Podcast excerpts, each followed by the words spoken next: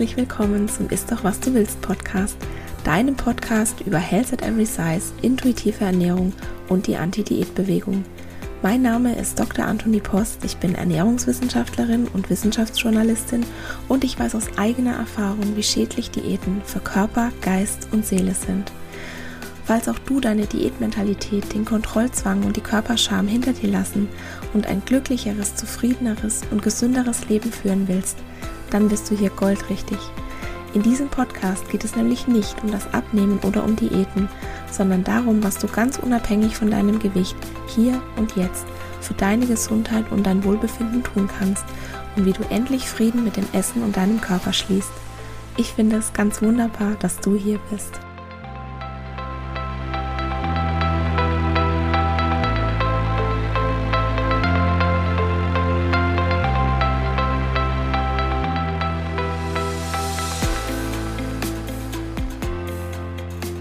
Willkommen zur ersten Episode der zweiten Staffel im Ist doch was du willst Podcast. Heute habe ich etwas ganz Besonderes für dich. Es geht um fette Vorurteile. Im April habe ich auf Instagram eine kleine qualitative Umfrage gemacht, welchen Vorurteilen dickfette Menschen tagtäglich ausgesetzt sind. Vielen Dank an dieser Stelle erstmal an alle, die bei der Umfrage mitgemacht haben und für die vielen, vielen Nachrichten, die ich bekommen habe. Besonders gefreut habe ich mich auch über die Text- und Sprachnachrichten, die ich in diese Episode integriert habe. Du darfst dich also nicht nur auf Zahlen, Daten und Fakten freuen, mit denen ich diesen Vorurteilen mal gepflegt in den Hintern treten will, sondern auch auf Stimmen aus der Community. Und deshalb gleich an dieser Stelle eine riesengroße Triggerwarnung für die gesamte Episode. Hör dir bitte diese Episode nur an, wenn du dich stark genug fühlst. Wenn du dir diese Episode nicht anhören willst oder vielleicht auch nicht anhören kannst oder du sie vielleicht mittendrin abschalten musst. Ich habe zu dieser Episode ein Transkript erstellt und auch eine Zusammenfassung, in der ich jeweils nur das Vorurteil nenne und es anschließend auflöse. Und in der Zusammenfassung bekommst du alle Infos, aber eben ohne die persönlichen Geschichten, so dass du ja die Inhalte aus dieser Episode bekommst, ohne dass du vielleicht durch die Geschichten getriggert wirst. Und du kannst dir nächste Woche, wenn dann Teil 2 erschienen ist, beides kostenlos herunterladen auf meiner Homepage. Und zwar findest du in den Shownotes von Teil 2 unter Quellen dann einen Link dafür. Jetzt fragst du dich vielleicht gerade Teil 1, Teil 2, warum das denn? Mir war klar, dass das eine unheimlich lange und auch aufwendige Episode wird und meine persönliche Schmerzgrenze bei Podcasts liegt so etwa bei einer Stunde und 20 Minuten. Alles, was länger ist, mag ich überhaupt nicht anhören. Und mitten in der Vorbereitung ist mir klar geworden, dass ich auf jeden Fall über diesen Zeitrahmen hinaus sein werde mit dieser Episode. Und da hatte ich auf Instagram gefragt, ob ihr eine Episode wollt oder zwei. Und es war denkbar knapp. 47 waren für eine lange Episode und 53 Prozent für zwei Episoden. Und deshalb habe ich mich dafür entschieden, diese große, also diese große Podcast-Folge zu teilen und deshalb gibt es heute den Teil 1 mit den drei am häufigsten genannten Vorurteilen aus der Umfrage. Und nächste Woche gibt es Teil 2 mit den Vorurteilen Nummer 4 und 5. Und dann gehe ich noch auf ein sechstes Vorurteil ein, das im Fragensticker, glaube ich, gar nicht genannt wurde, aber zu dem ich drei Nachrichten bekommen habe.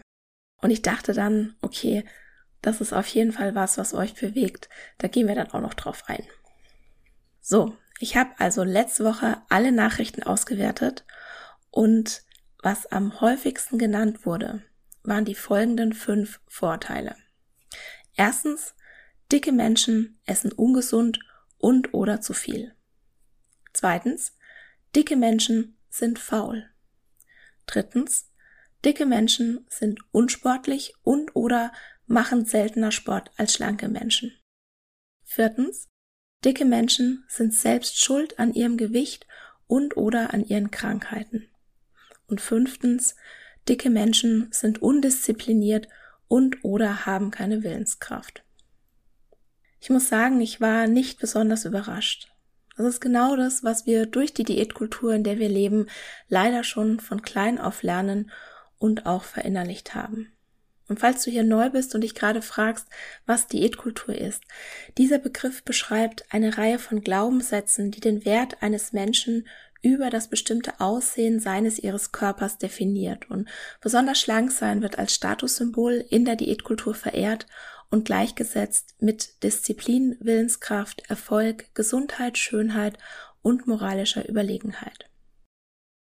Und diese Glaubenssätze machen dickfette Menschen zu einer marginalisierten Gruppe. Marginalisierung bezeichnet die Verdrängung von Individuen oder Gruppen an den Rand der Gesellschaft und meistens spielt sich diese Verdrängung auf mehreren Ebenen gleichzeitig ab.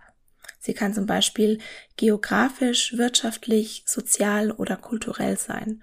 Und Marginalisierung funktioniert nur, wenn es ein Machtgefüge gibt, wenn sich eine Gruppe als überlegen erklärt und Macht über andere ausübt. Und deshalb geht Marginalisierung auch immer mit Diskriminierung einher. Je weiter sich eine Gruppe am gesellschaftlichen Rand befindet, desto weniger Macht hat sie und desto stärker ist sie gegenüber der gesellschaftlichen Mitte benachteiligt. Und Marginalisierung beinhaltet auch den Verlust von Ressourcen, Einflussmöglichkeiten sowie Status und kann sich auf die psychische und die physische Gesundheit auswirken. So, hier mal ein kleiner Exkurs zur Marginalisierung. Und ich höre es so oft, aber schlanke Menschen werden doch auch benachteiligt. Und es gibt doch gar keine Fettfeindlichkeit auf gesellschaftlicher Ebene. Das sei total übertrieben. Und ich habe dazu eine Sprachnachricht bekommen, die wir uns dazu gerne mal anhören wollen. Guten Morgen, liebe Antonie. Ich habe zwar in dem Sinne kein Vorurteil, doch eigentlich ist es schon ein Vorurteil.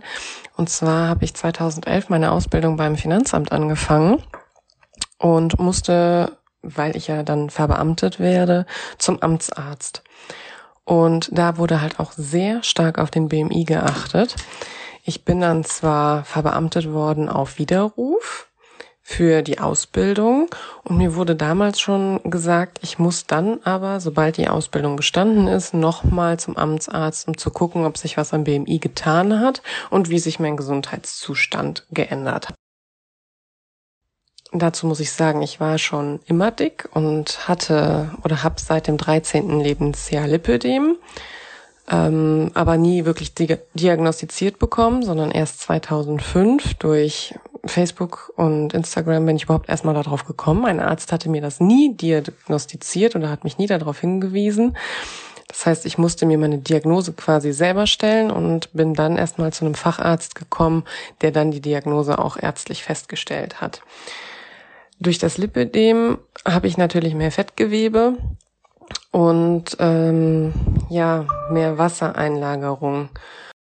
Ich habe dann die Ausbildung bestanden nach den drei Jahren und ähm, ja, kurz vor Ende der Ausbildung, vor einem ganz wichtigen Test, habe ich dann die Nachricht bekommen, dass ich nochmal zum Amtsarzt muss und mir war oder wurde dann gesagt, wenn du den BMI nicht runterbekommen hast in der Zeit, ähm, musst du oder kann es sein, dass du nicht weiter verbeamtet wirst und die ganze Ausbildung wäre umsonst gewesen. Das war natürlich immenser Druck, psychischer Druck und auch ja, gesundheitlicher Druck, ne, weil ich dann angefangen habe und bin am Nachmittag sofort in die Apotheke gegangen und habe mir Abnehmshakes geholt, damit ich den BMI noch gesenkt bekomme und mein Gewicht reduziert bekomme. Heute weiß ich natürlich, dass es absolut ungesund war und eigentlich würde ich die Amtsärztin auch gerne verklagen.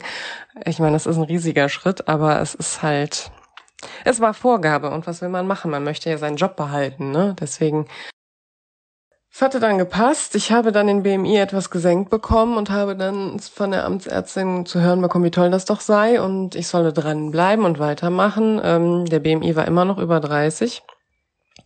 Aber ich hätte ja mehr an den Oberschenkeln und am Po Fett als am Bauch und das wäre ja nicht so schlimm, weil Bauchfett ist natürlich viel, viel, viel gefährlicher als alles andere.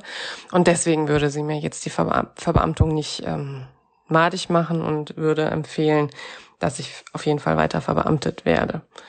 Ähm, ja, ich bin dann verbeamtet worden. Ähm, ja, natürlich mit dem Hinweis, dass ich immer auf meine Gesundheit achten muss. Ich muss zwar jetzt nicht mehr zum Amtsarzt, aber ich könnte ja erkranken und das würde das Land ja viel Geld kosten. Was das Land dann irgendwann viel Geld gekostet hat, sind meine Liposuktionen gewesen, denn ich hatte ja dann 2015 die Diagnose bekommen und dann bin ich das auch angegangen und äh, habe die Liposuktion machen lassen. Und ja, das hat das Land mehr Geld gekostet, glaube ich, als alles andere in letzter Zeit. Und das ist nie diagnostiziert worden, auch nicht beim Amtsarzt. Also tut mir leid, da muss man doch wirklich nur seinen gesunden Menschenverstand einschalten, um zu begreifen, dass das nicht zur Gesundheit beitragen kann. Wir kommen später noch dazu, dass das Körpergewicht bzw. der BMI einer Person ein äußerst ungenauer, um nicht zu sagen völlig bescheidener Gesundheitsmarker ist. Und an dieser Stelle kann ich ihr aber nur mein vollstes Verständnis entgegenbringen, dass sie sich gezwungen gefühlt hat, so zu handeln. Und das sollte so nicht sein. Es geht hier um Status. Und wir alle streben ganz natürlicherweise nach einem hohen oder zumindest einem höheren Status, denn ein hoher Status lässt andere zu uns aufblicken. Wir werden geschätzt, wir gehören gesellschaftlich dazu. Und Teil der Gruppe zu sein, das war früher ganz wichtig für unser Überleben. Und deshalb ist es nur verständlich, dass wir nach Möglichkeiten suchen, wie wir uns zumindest teilweise vor den Vorurteilen und der Stigmatisierung schützen können. Eine Möglichkeit ist, in den Club der sogenannten guten Dicken einzutreten. Aber ist das wirklich eine so gute Idee? Und bevor ich diese Frage beantworte, hören wir uns erst nochmal die Sprachnachricht von Bettina an.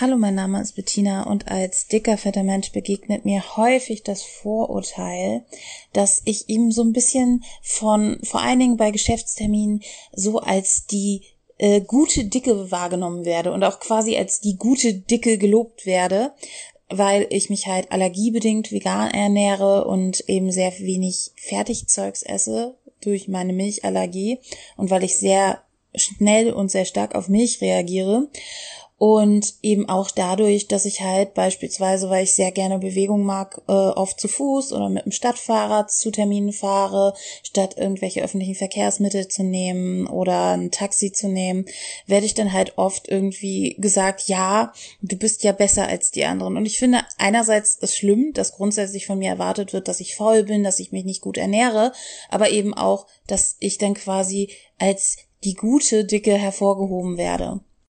Ich versuche dann auch immer klarzustellen, dass mein Modestil halt so ist, wie er ist, äh, nicht aufgrund meiner Figur, sondern einfach, weil ich ein Fan von Mode bin und dass ich auch die Dinge, die ich tue, eben mache aus anderen Gründen als aufgrund meiner Figur weil mir dann auch oft direkt unterstellt wird, aufgrund von viel Bewegung, dass es zum Abnehmen ist, obwohl es für mich eigentlich eher so ein Mittel zum Stressabbau ist und ich es auch einfach super angenehm finde. Es ist nachhaltiger, es ist günstiger, als mit den Öffis zu fahren und ich habe einen guten, sinnvollen Zeitvertreib und kann ein bisschen mir die Stadt angucken. Und jeder, der Allergien hat, wird wahrscheinlich verstehen, warum ich ähm, Allergien bedingt mir diesen Stress ersparen möchte, wenn ich irgendetwas esse, gegen das ich allergisch bin. Das bringt es so gut auf den Punkt.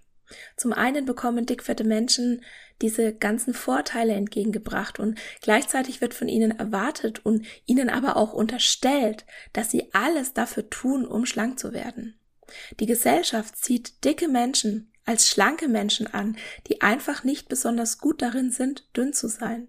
Und die Gesellschaft ist der Meinung, dass jede, jeder für das eigene Körpergewicht in Anführungszeichen selbst verantwortlich ist. Und die Diätkultur lobt diejenigen, die es schaffen, schlank zu sein und verurteilt diejenigen, die dick sind. Man könnte aber jede Gruppe aufgrund eines bestimmten Merkmals in, in Anführungszeichen gut oder schlecht einteilen. Dann gäbe es zwei Arten von Brünetten, zwei Arten von großen Menschen, zwei Arten von grünäugigen Personen. Aber wer würde schon sagen, dass große Menschen nur dann okay sind, wenn sie sich gut um sich kümmern und gesund sind. Genau, das würde niemand sagen. Es gibt so viele Menschen, die sich dafür entscheiden, Dinge zu tun, die nicht gesund sind. Und auch das ist völlig okay. Es ist deren Entscheidung und du bist nicht moralisch verpflichtet, Gesundheit zu einer Top-Priorität in deinem Leben zu machen. Und selbst wenn dir deine Gesundheit völlig egal ist, hast du als Mensch trotzdem Respekt verdient.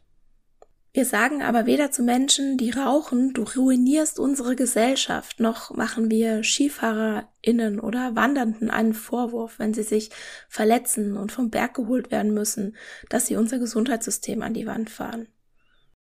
Ich habe vor einiger Zeit einen Post auf Twitter gelesen. Ich habe den auch schon früher mal in einer Podcast-Episode zitiert. Ich lese mal vor. Ich bin ein schlanker Mensch, der kaum Sport macht und regelmäßig Drogen und Alkohol konsumiert, dessen Ernährung fast ausschließlich aus Pizzaschnecken und Zimtis besteht. Das sind so gezuckerte Müsli-Chips. Und ich kann mich nicht daran erinnern, wann mich das letzte Mal jemand ekelhaft genannt hat oder mir gesagt hat, dass mein Körper unzumutbar sei oder sich jemand Sorgen um meine Gesundheit macht. Kann mich also bitte jemand unterstützen, einen besseren Grund für Fettphobie und den Hass auf dicke Menschen zu finden? Oder vielleicht lernt ihr einfach auch, euch um eure eigenen Angelegenheiten zu kümmern. Und genau darum geht's. In unserer Gesellschaft ist es wichtiger, in Anführungszeichen gesund auszusehen, als gesund zu sein. Und jemand, der schlank ist, wird bemitleidet. Wenn sie oder er eine Krankheit bekommt, und bei dicken Menschen heißt es dann, selbst schuld. Dickfette Menschen sind sozusagen noch die letzte soziale Gruppe, die nicht nur gesellschaftlich akzeptiert, diskriminiert werden darf.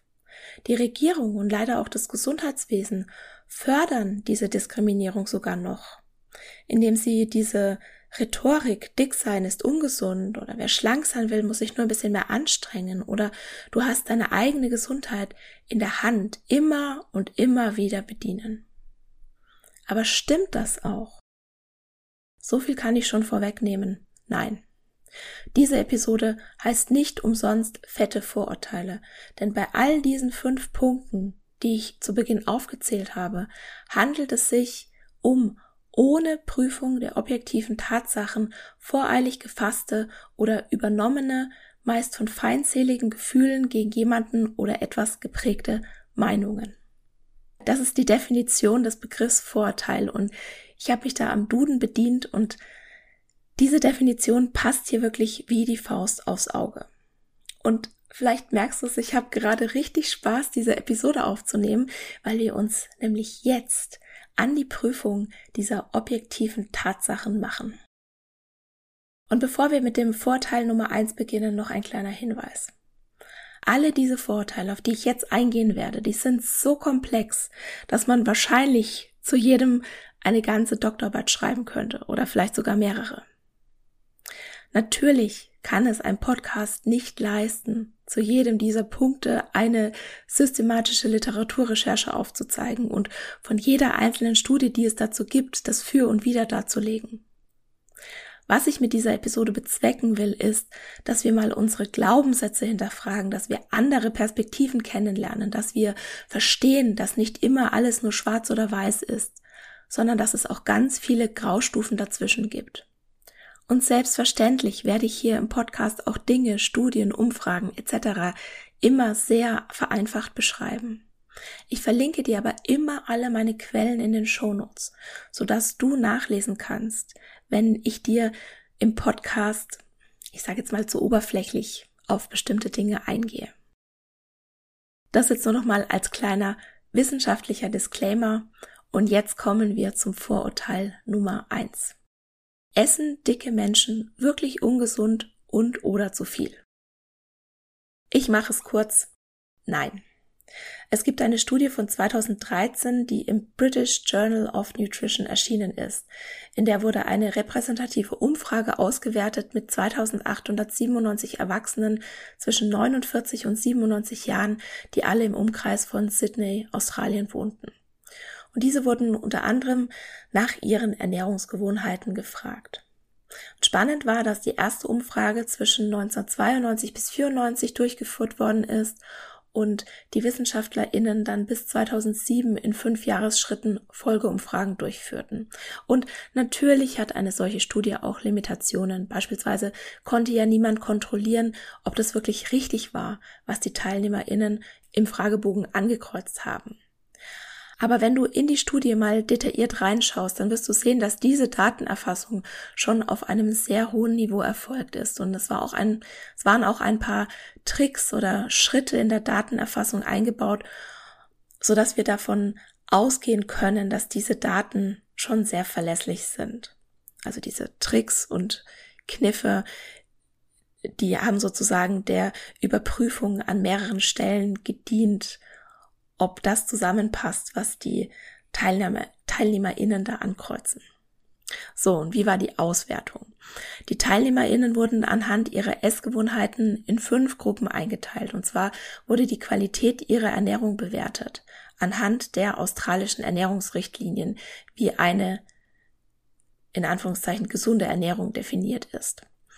Also das übliche, viel Obst und Gemüse, eher die Vollkornvariante, eher ungesättigte Fette, moderat Zucker, wenig Alkohol und so weiter und so fort. Und das Vorurteil oder dieser Ernährungsmythos ist ja, dass dickfette Menschen viel Fastfood essen würden und deshalb so dick sind und dass sie ja auch in Anführungszeichen zu blöd wären, um zu wissen, was eine gesunde Ernährungsweise ist. Äh, nein. Die Ernährungsqualität und insbesondere der Obst- und Gemüseverzehr unterschied sich nicht signifikant in Abhängigkeit vom BMI. Sprich, es gab schlanke und dicke Menschen, die eine gute und eine schlechte Ernährungsqualität hatten und alles dazwischen, und zwar in den gleichen Anteilen in allen fünf Gruppen. Ich sage jetzt mal die Zahlen für die Gruppe 1 mit der schlechtesten und die Gruppe 5 mit der besten Ernährungsqualität. Also, der BMI war folgendermaßen eingeteilt. Kleiner 20, 20 bis 30 und über 30. Und in der Gruppe mit der schlechtesten Ernährungsqualität hatten 6% einen BMI kleiner 20, 77% einen BMI von 20 bis 30 und 17% einen BMI über 30. Und in der Gruppe mit der besten Ernährungsqualität, das ist die Gruppe, die sich genauso ernährt, wie es empfohlen wird von den Fachgesellschaften, hatten 5% einen BMI kleiner 20, 79% einen BMI von 20 bis 30 und 16% einen BMI von über 30. Also es ist fast gleich von den Zahlen und diese Gruppen unterscheiden sich nicht statistisch signifikant, deshalb sagt man wissenschaftlich, diese Anteile an dicken und dünnen Menschen in allen Gruppen, die waren völlig gleich. Und wenn du dir das Transkript beziehungsweise die Zusammenfassung der Episode dann nächste Woche herunterlädst, dann bekommst du diese Daten auch noch als Übersicht in einer Grafik, wo du dann auch nochmal auf einen Blick sehen kannst, dass es einfach null Unterschiede gab. In der Studie hatten die Menschen mit einer guten Ernährungsqualität übrigens auch ein geringeres Sterblichkeitsrisiko. Die TeilnehmerInnen mit der besten Ernährung, also Gruppe 5, hatten ein um 21 Prozent geringeres Gesamtsterblichkeitsrisiko und ein um 23 Prozent verringertes kardiovaskuläres Mortalitätsrisiko im Vergleich zur Gruppe 1 mit der schlechtesten Ernährungsqualität. Aber Achtung! Du kannst daraus nicht die Schlussfolgerung ziehen, dass du mit einer besseren Ernährungsqualität länger lebst und gesünder bist. Das ist hier wieder mal, wieder mal, wieder mal nur eine Korrelation und keine Kausalität. Also sprich, eine ausgewogene Ernährung und ein längeres Leben treten zusammen auf. Das bedeutet aber nicht, dass das eine das andere verursacht.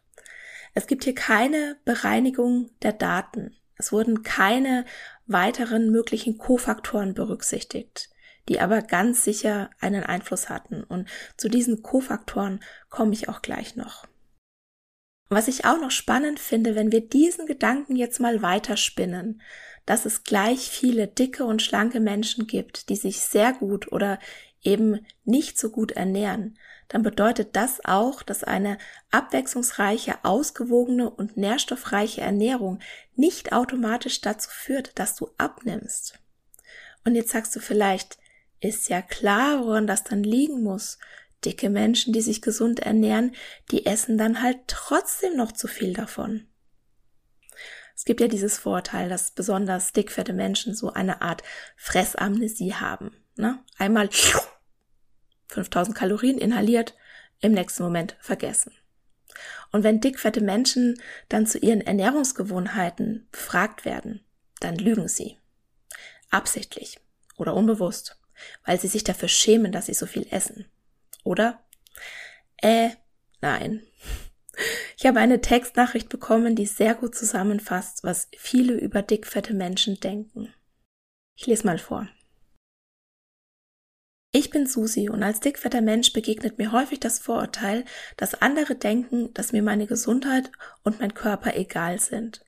Sie sehen in mir einen Menschen, der sich den ganzen Tag Gedanken darüber macht, wie man sich möglichst am wenigsten bewegt und dass ich am Tag zehn Tiefkühlpizzen esse und drei Liter Cola trinke. Wir haben doch alle diese eine Person in unserem Familien- oder Freundeskreis, die essen kann, was sie will, vielleicht noch nicht mal Sport macht und trotzdem dünn ist. Warum können wir uns dann so schwer vorstellen, dass das auch andersherum sein kann? Dass es dicke Menschen gibt, die sehr wenig essen, sehr viel Sport machen und trotzdem dick sind. Adipositas-Forscher haben lange Zeit bestritten, dass diese Art von Menschen existiert.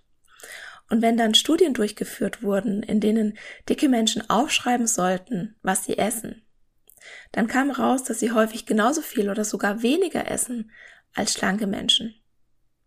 Für die Forscherinnen war ganz klar, die müssen lügen. Stichwort Fressamnesie. Und es ist übrigens eine Frechheit, so etwas zu unterstellen. Und es stellte sich heraus, dass sie gar nicht gelogen haben. Die eigentliche Lüge ist, dass alles, was wir tun müssen, um schlank zu werden, weniger zu essen und uns mehr zu bewegen. Und wenn das tatsächlich so wäre, dann könnte es keine Menschen geben, die sehr viel essen, sich wenig bewegen und schlank sind. Und genauso wenig gäbe es Menschen, die wenig essen, sich viel bewegen und die dick sind. Aber es gibt diese Leute. Und das liegt daran, dass unser Gewicht von so viel mehr Faktoren als von der Kalorienzufuhr und dem Kalorienverbrauch abhängig ist. Und auf viele dieser Faktoren haben wir keinen oder nur wenig Einfluss, wie Genetik, Trauma, Schlaf, sozioökonomischer Status, kommunale Gesundheitsversorgung, Stress, Stigmatisierung, Diskriminierung und so weiter und so fort. Wenn wir alle das gleiche essen würden, und uns auf die gleiche Weise bewegen würden, wären wir trotzdem alle unterschiedlich. Und falls sich das jetzt noch nicht überzeugt hat, dann hier noch eine meiner Lieblingsstudien, die 2016 in Obesity erschienen ist. Darin wurden 14 TeilnehmerInnen der Abnimm-Show The Biggest Loser, die mir übrigens ein riesen Dorn im Auge ist. Ich verlinke dir einen Blogpost, in dem ich sie in der Luft zerreiße, sechs Jahre lang begleitet. Also 14 TeilnehmerInnen der Abnehmshow The Biggest Loser wurden sechs Jahre lang begleitet. Und zwar ist es so, dass ein Gewichtsverlust von einer Erniedrigung des Grundumsatzes begleitet wird. Sprich, wenn du Diät machst, geht der Körper in eine Art Notprogramm, so dass er in Ruhe weniger Energie verbraucht. Und dieses Phänomen wird als metabolische Anpassung oder adaptive Thermogenese bezeichnet und wirkt dem Gewichtsverlust entgegen und soll zur Gewichtszunahme beitragen. Also Gewichtsverlust ist ja evolutionär gesehen was wirklich Schlechtes. Und bei Biggest Loser verloren die TeilnehmerInnen wie erwartet schnell und massiv an Gewicht, das auch hauptsächlich Körperfettmasse war und die fettfreie Körpermasse, die blieb relativ gut erhalten und das wahrscheinlich aufgrund des intensiven Trainings. Und wie zu erwarten war, war der Grundumsatz am Ende des Wettbewerbs erheblich reduziert, was auf ein hohes Maß an metabolischer Anpassung hinweist. Nochmal in Zahlen. Die TeilnehmerInnen der Staffel wogen im Durchschnitt 150 Kilo und verloren im Durchschnitt knapp 60 Kilo in den 30 Wochen des Wettbewerbs. Und nach sechs Jahren hatten alle bis auf eine Person einen Großteil ihres Gewichts wieder zugenommen. Von diesen durchschnittlich minus 60 Kilo waren im Mittel noch etwa minus 12 Kilo vorhanden, aber es gab große individuelle Unterschiede. Und von diesen 14 Personen hatten fünf Personen in diesen sechs Jahren das Gewicht vollständig wieder zugenommen oder lagen sogar über ihrem Ausgangsgewicht. Und obwohl sie einen Großteil wieder zugenommen hatten, lag ihr Grundumsatz immer noch 700 Kilokalorien unter dem Ausgangswert. Musst du dir mal auf der Zunge zergehen lassen.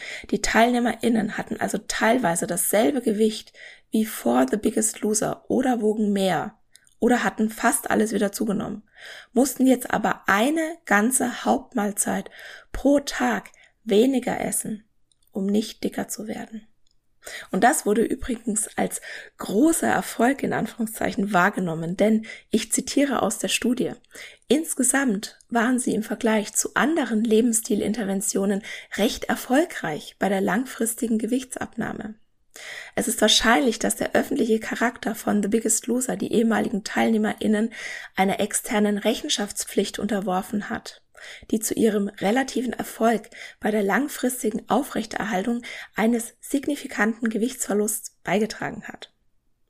Auf gut Deutsch, die haben sich einfach noch mehr den Arsch aufgerissen, dass sie ihr Gewicht halten, weil sie in der Öffentlichkeit standen und noch schlimmer beschämt wurden als ganz normale Menschen quasi, die nach einer Diät das Gewicht wieder zunehmen.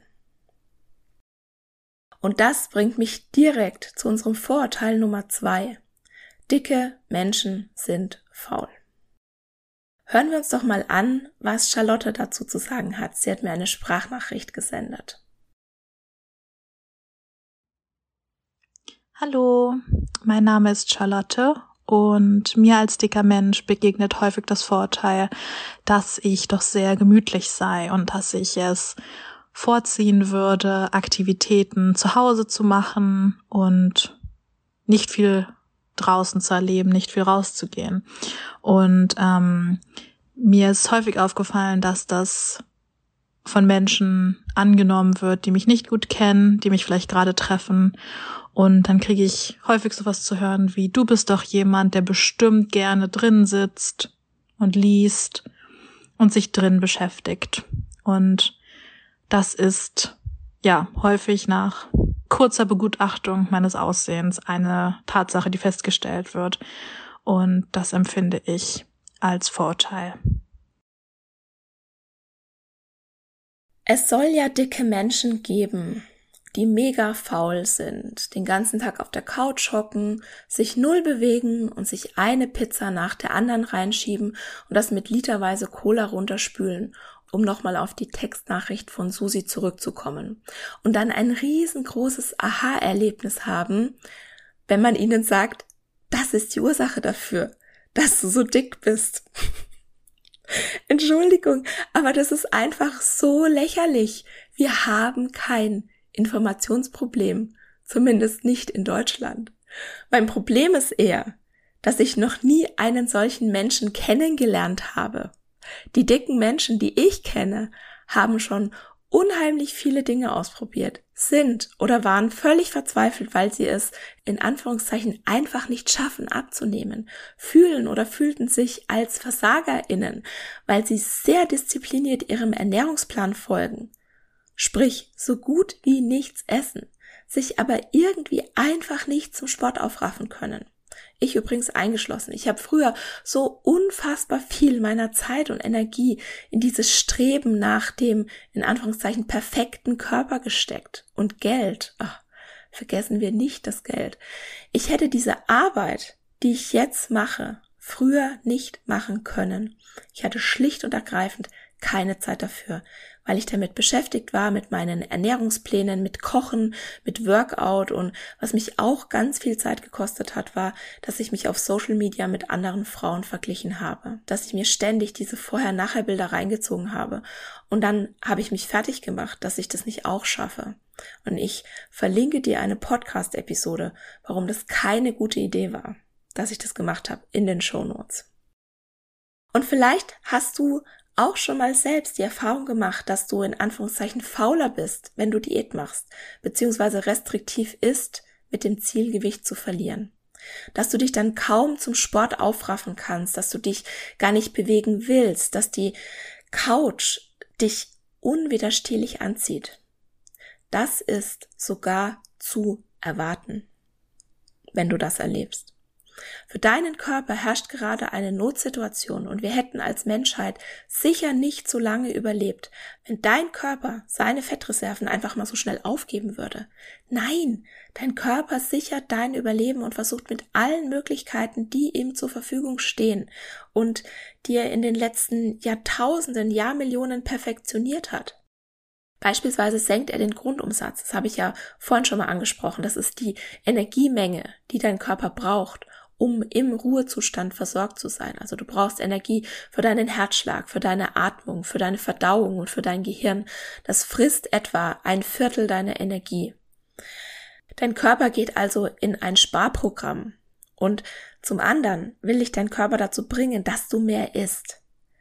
Indem zum Beispiel dein Hungergefühl steigt, deine Sättigung abnimmt.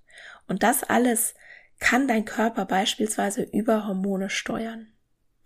Und logisch, du verlierst die Lust auf, in Anführungszeichen, unnötige Bewegung, weil das unnötige Kalorien verbraucht. Dein Körper ist im Notmodus.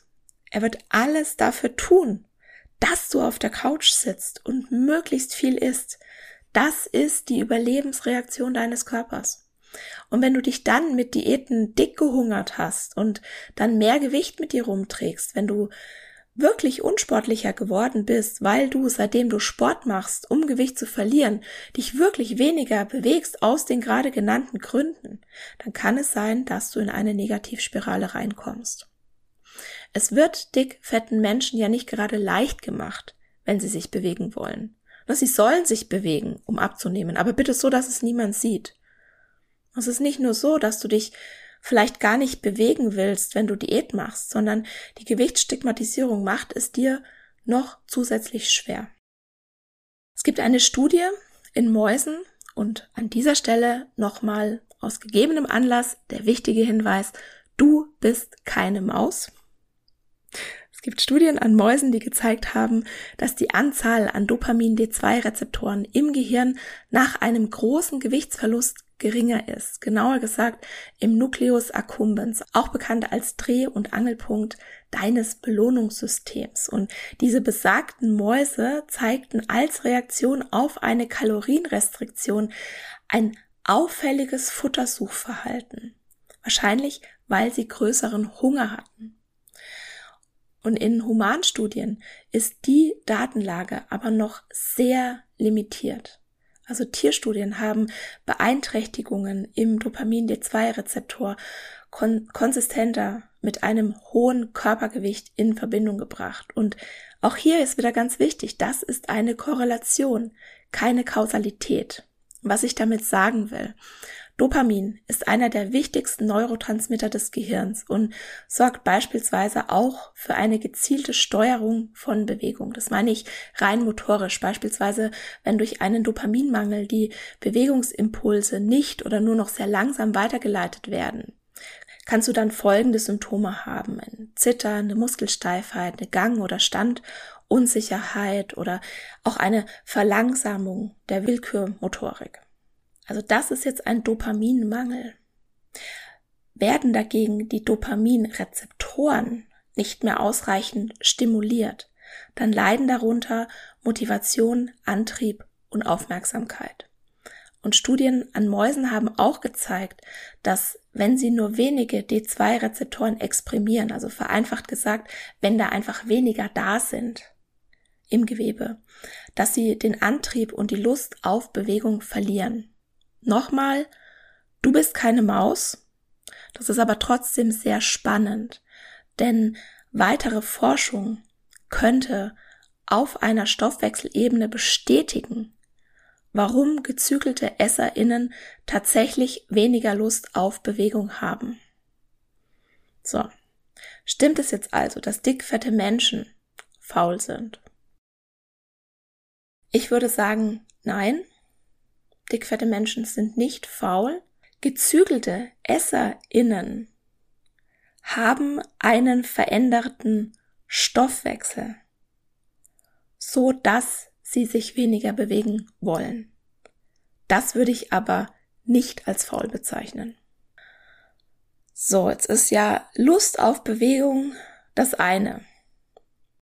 Die Frage ist, bewegen sich dickfette Menschen aber wirklich weniger als schlanke? Und damit kommen wir zum Vorteil Nummer drei. Dicke Menschen sind unsportlich und oder machen seltener Sport als schlanke Menschen. Und Franziska hat mir zu diesem Vorurteil ihre Erfahrung als Sprachnachricht geschickt. Hi, ich bin Franziska und mir als dicker Mensch begegnet häufig das Vorurteil, dass man sich als dicker Mensch nicht körperlich betätigen würde. Ähm, ein Beispiel ist mir begegnet. Ich war mit einer sehr guten Freundin wandern. Ähm, das war auch eine ordentliche Strecke. Ich meine, es waren um die 20 Kilometer. Und als wir dann oben auf dem Berg angekommen sind, sind wir einem älteren Pärchen begegnet, ähm, was mich dann daraufhin angesprochen hat und mir gesagt hat, wie gut sie es doch fänden, dass es auch dicke Menschen gibt, die sich eben noch körperlich betätigen und die was dafür tun, dass sie dann auch schlank werden. Also wirklich aus dem Nichts, ungefragt, ähm, beurteilen darüber, dass das vielleicht auch nicht einfach ein Hobby sein könnte, sondern dass es wirklich nur dem Zweck dient, abnehmen zu wollen. Das ist so unfassbar übergriffig und ich habe jetzt schon so viele ähnliche Beispiele von euch gehört beim Trampolin kaufen, im Fitnessstudio, im Schwimmbad und entweder wird dickfetten Menschen unterstellt, dass sie gar keinen Sport machen oder wenn sie doch mal Sport machen, dann auf jeden Fall nur mit dem Ziel, um damit abzunehmen. Und ich habe mir mal ein paar Statistiken angesehen zum Sportverhalten der Deutschen. Und die, die ich gesehen habe, die sind alle relativ ähnlich. Und ich habe jetzt mal eine von einem Hamburger Marktforschungsinstitut ausgewählt, die ziemlich umfangreich war.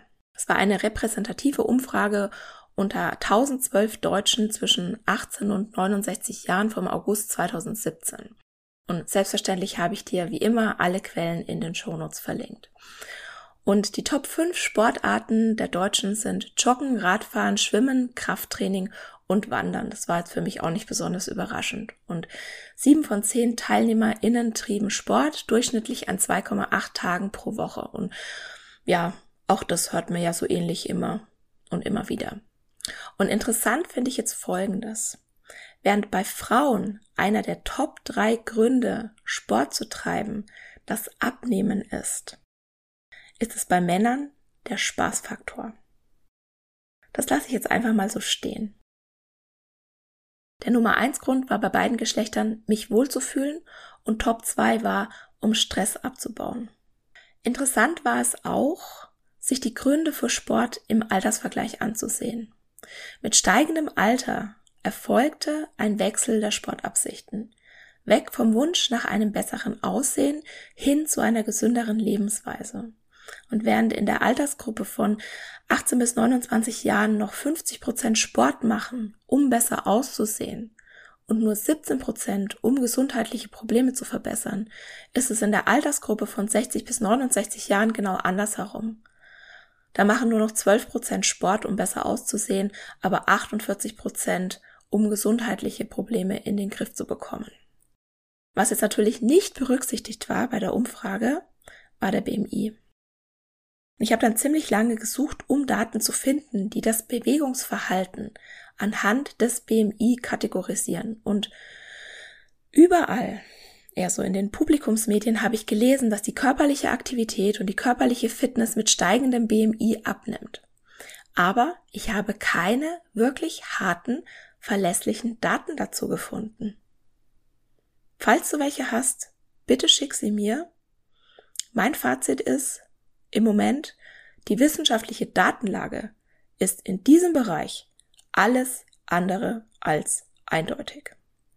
Und ich habe dann einen interessanten Bericht vom Bundesamt für Gesundheit aus der Schweiz gefunden. Und ein Ergebnis darin war, bezüglich Bewegungsverhalten zeigt sich, dass rund 67 Prozent der Männer die offiziellen Empfehlungen erfüllen, und zwar unabhängig von der BMI-Kategorie. Und bei den Frauen gibt es dagegen mehr Teilnehmerinnen, die die Empfehlungen nicht erfüllen, je höher der BMI ist. Bei einem BMI zwischen 18,5 und 30 erfüllen rund 60 Prozent der befragten Frauen die minimale Empfehlungen für gesundheitswirksame Bewegung. Mit einem BMI unter 18,5 oder über 30 sind es aber immerhin immer noch 50 Prozent, sprich jede zweite Frau erfüllt die Bewegungsempfehlungen. Und dann habe ich noch eine Studie aus dem Jahr 2021 gefunden, in der 6019 Erwachsene aus acht europäischen Ländern einen online basierten Test zur gesundheitsbezogenen Fitness unterzogen wurden. Und ja, auch hier gab es wieder einen Unterschied. Menschen, die weniger aktiv waren, waren älter, hatten einen höheren BMI und häufiger Haltungsfehler angegeben. Diese drei Faktoren wurden aber, soweit ich das sehe, einfach in einen Topf geworfen und da wurde nicht mehr unterschieden. Und man kann die Faktoren statistisch ja auch einzeln rausrechnen, wenn man genügend Daten hat. Und soweit ich das sehe, waren diese Daten da. Es wurde aber nicht gemacht. Und ich frage mich, warum. Und ich habe so eine Vermutung, denn die absoluten Zahlen, die haben sich nicht so wirklich groß unterschieden. Also die TeilnehmerInnen, die körperlich aktiv waren, hatten einen durchschnittlichen BMI von 24,3 und die, die weniger aktiv waren, die hatten einen durchschnittlichen BMI von 25,6. Und ja, das war signifikant, aber die absoluten Zahlen, die haben sich gerade mal um äh, ja 1,3 BMI-Punkte unterschieden. Und auch sonst war alles relativ ähnlich, also beispielsweise in der Kategorie Ausdauer, Stärke, Koordination, Beweglichkeit. Und ich muss sagen, ich habe da schon so ein bisschen ein Fragezeichen im Gesicht. Und ich frage mich halt, ja, wie repräsentativ das Ganze auch war, weil ja doch der BMI relativ niedrig war, also unter dem Durchschnitts-BMI liegt, den wir in der Schweiz und in Deutschland haben. Und ja, wenn ich diese wirklich wackelige Datenlage sehe und dann in den Medien lese, was da für Claims gemacht werden, also hm, ich würde mich nicht trauen, mich dermaßen aus dem Fenster so zu lehnen.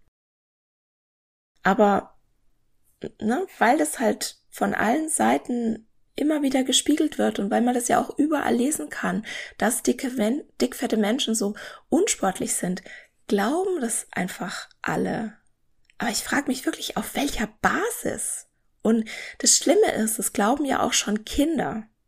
Und ich glaube ja auch irgendwo, dass diese Vorurteile wirklich schon internalisiert sind. Von klein auf. Und dazu habe ich auch eine Textnachricht bekommen, und zwar von einer Lehrerin.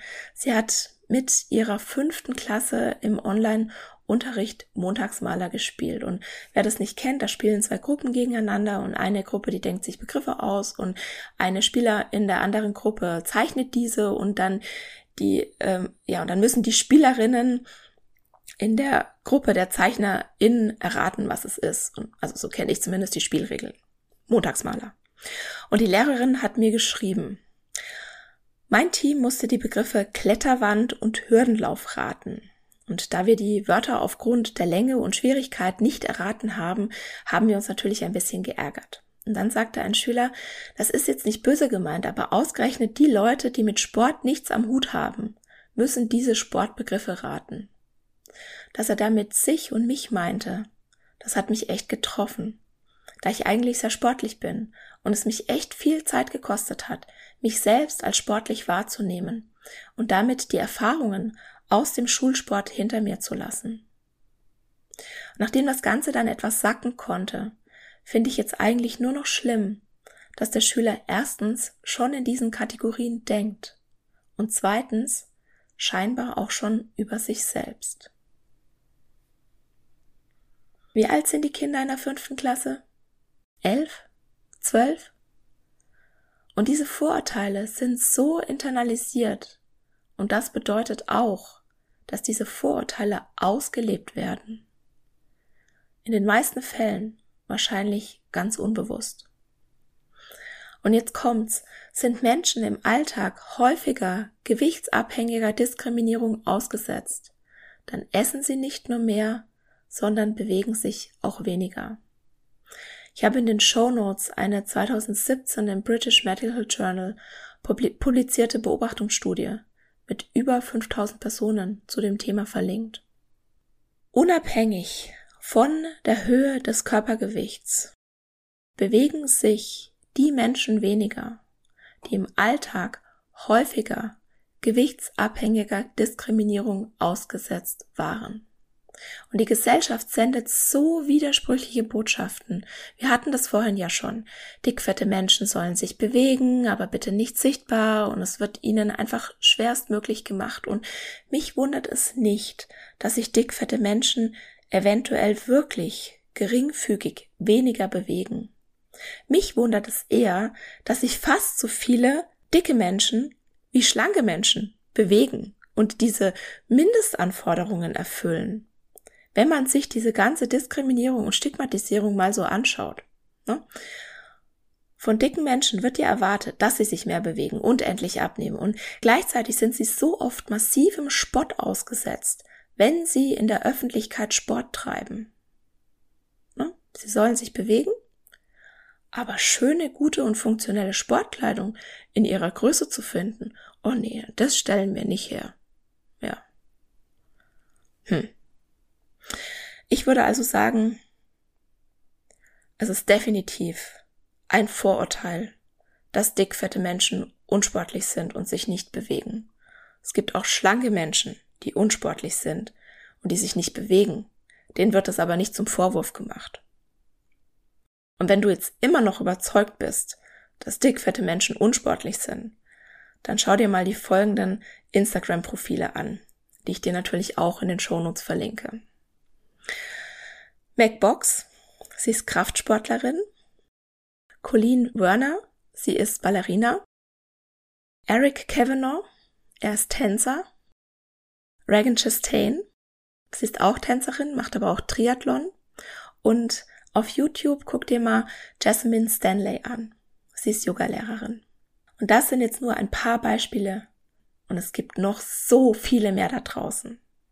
Und ich glaube, hätten dickfette Menschen dieselben gesellschaftlichen Voraussetzungen in der Öffentlichkeit Sport zu machen und auch dieselben Möglichkeiten, ja, wenn Sport inklusiver gestaltet werden würde für dicke Menschen, dann gäbe es in der Sportlichkeit keine Unterschiede.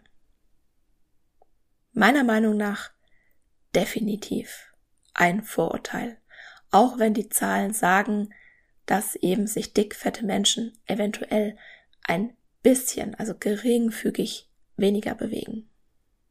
So, und das war's für heute mit dem ersten Teil ich bedanke mich ganz herzlich fürs Zuhören. Danke, dass du mir deine Zeit geschenkt hast. Und ich hoffe, du bist nächste Woche wieder dabei zu Teil 2. Und das war's für heute. Ich danke dir von Herzen fürs Zuhören und hoffe, dass dir die Episode gefallen hat und dass du ganz viel für dich mitnehmen konntest. Falls du denkst, dass es da draußen jemanden gibt, dem der Podcast auch gefallen könnte, dann freue ich mich, wenn du dieser Person davon erzählst oder ihr gleich den Link zum Podcast weiterleitest. Ganz besonders würde ich mich auch freuen, wenn du bei iTunes den Ist doch was du willst Podcast bewertest, denn damit hilfst du anderen Menschen dabei, den Podcast zu finden und das Konzept von Health at Every Size kennenzulernen. Ich freue mich immer von dir zu hören und gerne kannst du bei Instagram at Dr. Anthony Post dein Feedback zur heutigen Folge geben oder auch deine Fragen loswerden, falls noch etwas offen geblieben ist. Es ist nicht immer einfach, gegen den Strom zu schwimmen und mit Health at Every Size die Glaubenssätze der Gesellschaft herauszufordern.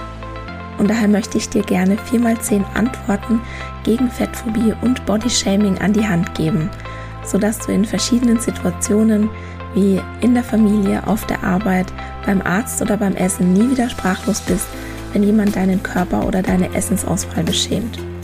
Du kannst dir die Antworten kostenlos runterladen auf meiner Homepage www.antonipost.de und ich habe dir den direkten Link zum Freebie auch in die Shownotes gepackt. Der erste Schritt in dein neues Leben ist, die Diätmentalität in Frage zu stellen und zu begreifen, dass dir Diäten niemals das geben werden, wonach du dich eigentlich sehnst. In diesem Sinne, isst doch was du willst und alles Liebe, deine Antonie.